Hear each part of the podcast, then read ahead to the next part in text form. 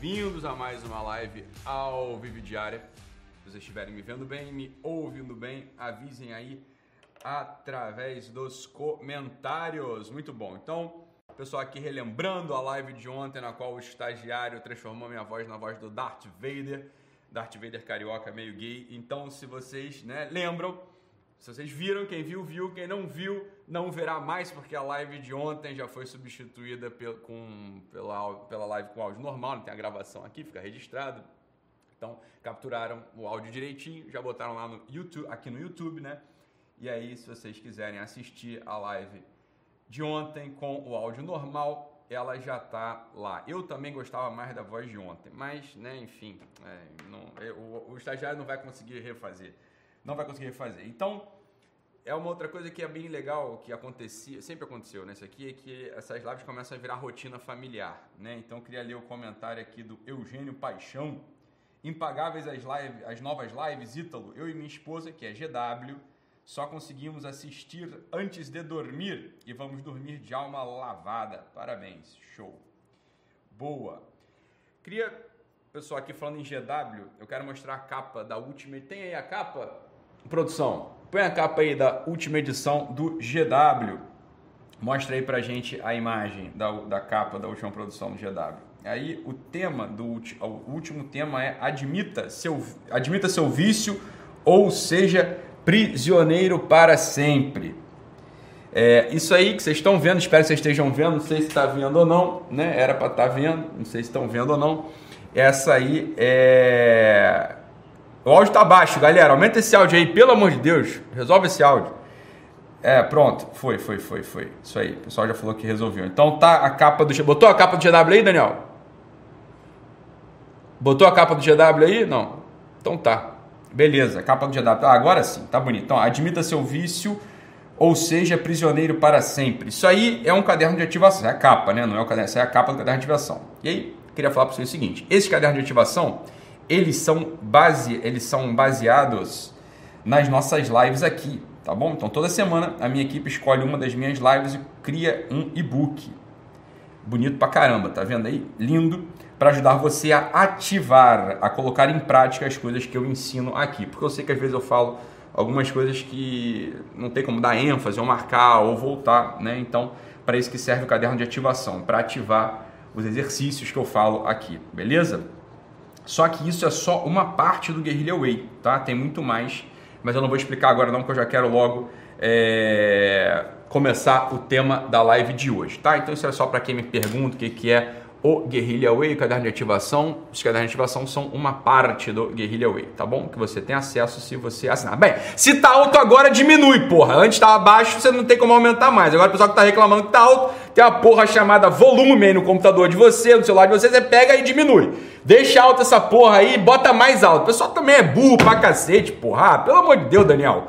Ah, vai, Henrique Viana. Pelo amor de Deus, cara. Tá alto, abaixa, porra. Ué, Ninguém maluco. É igual quando tá, porra, é igual quando o ar-condicionado tá frio. Tá frio pra caralho. Põe o casaco. Né? Agora, se tá quente pra cacete, eu vou trazer o quê? Vou trazer um gelo, uma banheira de gelo, vou trazer uma porra do. né? Vou esfregar picolé na cara dos outros? Não vou, porra. Então esse aí, pessoal também é maluco, porra. Tá alto, tá, tá alto, diminui, porra. Baixo eu entendo, tem que fazer mesmo. Vai botar o que no amplificador? Tem que fazer. Tá baixo, tá ruim. Agora, tá alto, diminui, porra. Ah, cacete, o pessoal também quer, porra, quer comida mastigada. Mãe, corta o bifinho, mastiga e põe na minha boca. Eu não consigo mastigar o bifinho. Ah, puta merda, vai pra porra. Aí, por causa de gente assim, que acontece é o seguinte, olha só, vamos lá. Esquece, esquece. Vamos lá, vamos aqui, ó. Aí, o pessoal noticiou o negócio terrível que aconteceu aqui, porra, que aconteceu aqui no Rio de Janeiro, né? Semana passada, aí o cara ontem me, me escreve assim no meu Instagram. Fala assim, Ítalo, você é o responsável por, pela chacina do jacarezinho. Falei, eu? Eu? Tudo bem, eu até tava lá mesmo na semana retrasada no jacarezinho. Tava lá, a gente foi filmar lá, tava a equipe toda lá filmando, lá pro documentário no Jacaré, perto da favela do Jacaré Jacarezinho. Fomos lá filmar os negócios, fomos embora. Eu sou responsável? Agora, o que aconteceu aqui no Rio de Janeiro, para quem não tá sabendo? Houve uma denúncia, né, de que traficantes estavam aliciando menores de idade, como sempre, né? Aí é outro problema que vem do Estatuto da Criança e Adolescente, não vou entrar nesse problema aqui. Óbvio que quando você proíbe o trabalho infantil, essas crianças não vão não ter onde trabalhar, vão ser recrutadas pelo tráfico. O problema é que a cabecinha doente de vocês associa trabalho infantil com escravidão, meu Deus do céu. Uma coisa tem nada a ver com a outra. Trabalho infantil é trabalho infantil. Escravidão é escravidão. Isso é uma outra coisa. Agora, beleza, essa discussão não é a discussão de hoje, tá? Mas essas coisas malucas da cabeça. Toda história, em toda a história da humanidade, criança trabalhava e estudava. Toda, criança, toda a história da humanidade, né? E aí, claro, se formar, tinha formação moral, tinha formação do caráter. Hoje não pode mais trabalhar, então o que acontece? Criança que precisa trabalhar, adolescente precisa trabalhar, né? Adolescente pobre, que mora em favela, mora em comunidade, precisa trabalhar, não precisa. Só que não pode mais trabalhar, porque a lei não deixa trabalhar, tem o estatuto da criança e adolescente. Aí, o que acontece? Todo mundo recrutado pelo tráfico. Pronto. Receberam uma, uma denúncia de que os traficantes estavam, como sempre, estavam recrutando é, criança e adolescente para o tráfico. Foi lá, a polícia invadiu a favela e houve uma execução lá de 28, 28 pessoas morreram lá. Foram baleadas e morreram. 28 pessoas morreram. Tá? Dessas 28 pessoas, 25 tinham antecedentes criminais, ou seja, 25 bandidos morreram. Pronto, essa é a história. Três ali não se sabe, ainda que digam que envolvimento, e um, né, um agente da Polícia Civil, beleza, morreu. Tá bom? É, meus sentimentos aí para a família. Esse é o ponto, é, essa é a história. Caramba, aí pronto, OAB começa. Começa a OAB a falar que isso aí feriu os direitos humanos. Daqui a pouco a mídia começa a falar que feriu os direitos humanos. Começa a falar que teve execução. Olha, eram 25 bandidos. 25 bandidos morreram após uma denúncia, a invasão da polícia na favela e né, uma, uma ação policial, troca de tiro, né? Troca de tiro. Porque, obviamente, bandido de favela, né, bandido de comunidade, traficante, não, não vai para batalha, não vai para enfrentamento com guarda-chuva, com taco de beisebol, né? Vai com fuzil, vai com pistola, vai com, com granada. Não é assim? É assim. Beleza. Aí foi para lá. E aí começa toda essa grande discussão dos direitos humanos. E aqui que está o ponto dessa live. Toda a discussão dos direitos humanos. Esse, essa discussão dos direitos humanos, preste atenção aqui. Preste atenção aqui. Isso é uma coisa que está na tua cabeça também. Na tua cabeça. Na tua cabeça. Então, metade das pessoas que estão me ouvindo aqui, de fato, ficam com peninha dos bandidos, tá? Ficam com pena dos bandidos e começam a achar que os direitos humanos foram feridos. Outra metade das pessoas que estão me ouvindo pensam o seguinte: olha, esses sujeitos foram para o crime porque quiseram. Porque, na verdade, né? ah, não, então foi porque quiseram, não, porque eles são pobres, não tinha outro caminho. Falei, olha, a verdade é que 97% dos jovens de comunidade não vai para o crime. 3% vai. Né? Então, pronto. Não é o meio social que determina qual que é o futuro e o destino deles. Né? Eles podiam estar fazendo entrega de, entrega do, no, de iFood, no Rap, podiam estar trabalhando com o que fosse. Né? Ajudante de, de pedreiro, podiam estar estudando, podiam estar, sei lá, é, pronto então pronto, então vamos lá. Metade aqui fica com pena dos bandidos e a outra metade aqui pensa o seguinte, fala, olha, isso aí faz parte da consequência, aí é, como é, é risco ocupacional, né? Tá trabalhando com crime, tá trabalhando com a bandidagem, pode acabar tomando um tiro e morrer. Essa é, esse é o pensamento e aí fica a grande dúvida. Fala, olha, qual que é o lugar dos direitos humanos nessa história toda? Mas que diabos são os direitos humanos? Quando a gente ouve direitos humanos hoje, a maior parte das pessoas acham que são aquelas ONGs, né? São aqueles grupos de pressão que não deixam a polícia enfrentar o bandido né, e chegar às últimas consequências. Isso, isso, é, o que, isso é o que as pessoas acham. Tá? Direitos humanos não tem nada a ver com isso. Mas existe realmente uma discussão acadêmica importantíssima sobre os direitos humanos que eu só queria conversar sobre vocês sobre isso aqui. Olha, direitos humanos é o seguinte, né? Direitos humanos é o seguinte, ou o direito humano é um direito natural inscrito dentro de uma coisa chamada justnaturalismo, ou seja, existe um direito no homem que antecede esse mesmo homem. Existe um direito no homem, existe algo no homem, existe uma, um modo de agir do homem, um modo de se organizar do homem, tá? que exige um certo direito, existe uma certa justiça no tratamento desse homem, ou, ou a imunidade desse direito, ou seja, ou a, a, a capacidade desse direito se conservar ela depende de uma imposição da autoridade. Uma imposição da autoridade. Olha, o pessoal não sabe, mas esse pessoal de direitos humanos aí, sabendo ou não, eles são um tipo, na melhor das hipóteses, eles são um tipo de herdeiro de um teórico chamado Joseph Haas.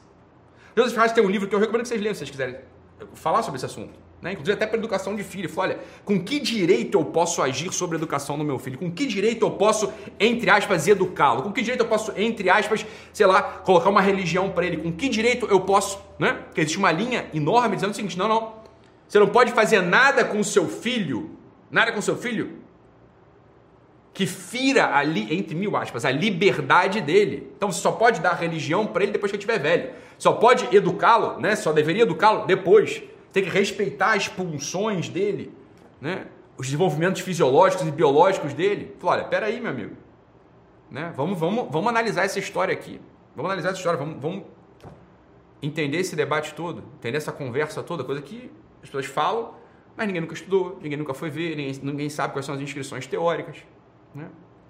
Então, esse sujeito chamado Joseph Haas né, tem um livro dele chamado Moralidade da Liberdade. É um livro interessante. Não dá para não dá para ratificar, né? Não dá para dizer assim, ah, tá certo. Não, pelo contrário, a gente olha esse livro, lê esse livro, para a gente entender o que, que está na cabeça de 50% da maioria das pessoas hoje. Da maioria das pessoas hoje. O que, que, o, que, que o Joseph Haas fala? Ele fala o seguinte, olha, a imunidade do direito, ou seja, ou seja, a conservação desses direitos humanos não dependem da natureza intrínseca desses direitos. Ou seja, o Joseph Haas não, não acredita, ou não sabe, ou não investiga se existem direitos naturais, seja, direitos próprios do homem, ou se esses direitos eles são como que um contorno determinado pela sociedade, pela pressão da sociedade. Quando Joseph Haas fala que. Olha só, olha o que Joseph Haas fala. E quando ele fala que uma das forças que garante o direito do homem é a opinião pública. Isso está no livro, está escrito. Joseph Haas escreve isso. Olha, a opinião pública, ou seja, aquilo que se fala, é uma das forças que garante a imunidade deste direito. Fala, meu Deus do céu, Joseph Haas. Eu não sei o que, que você tá. Eu não sei o que, que tá. Ele é um sujeito, eu acho honesto até, a falar a verdade. Joseph Haas não acho que é um cara que está de treta, não. Acho que é um sujeito honesto. Mas, infelizmente, é um, positivo, um tipo de positivista. Então, o que, que o Joseph Haas está falando? Olha, quando é a opinião pública, ou seja, quando é a opinião dos outros que garante os direitos, os direitos humanos se transformam imediatamente, os direitos humanos se transformam imediatamente na repercussão ou na cristalização da vontade de pequenos grupos. Ou seja, se um grupo específico, né? Qualquer um que seja, um grupo específico, ele fala mais alto, uma minoria dessas fala mais alto, é mais rebelde, age com mais raiva, domina a mídia de repente, do, domina alguns grupos universitários. Ora, a voz dessa minoria se torna a opinião pública audível e essa opinião pública é o que determina o contorno do que se chama direito humano, que não é um direito humano, portanto, mais. Isso não é mais um direito humano. Isso é a manifestação do desejo de, uma, de um certo grupo.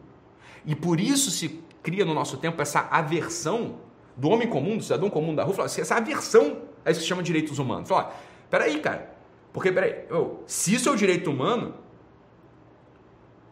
eu estou absolutamente à mercê da vontade de grupos de pressão, meu Deus do céu. Logo, eu não tenho mais direito nenhum? Não tenho mais direito nenhum? Eu estou de acordo com a vontade de um grupo de pressão. Por exemplo, um direito, um direito inalienável do homem, a propriedade privada, que não é inalienável, bem, veja, mas é um direito do homem, a propriedade privada. Se um certo grupo tem mais força, tem mais voz, tem mais virulência, e diz o seguinte: não, não, peraí, peraí. O direito a gente tem de invadir, assentar a sua terra, matar o seu gado, destruir sua plantação e, e virar o proprietário agora dessa terra. Olha, um outro grupo pode dizer que é o seguinte, como na França estava acontecendo isso. Não se, pode, não se pode mais abençoar os alimentos em público porque isso fere fere a liberdade do outro de não querer ver alguém com uma manifestação católica num restaurante público. Então, pronto, gente já não pode mais se benzer em público. Ah, meu Deus do céu! Meu Deus do céu! Onde é que o mundo vai parar com um negócio desse? Do outro lado, existe um outro teórico chamado John Finnis.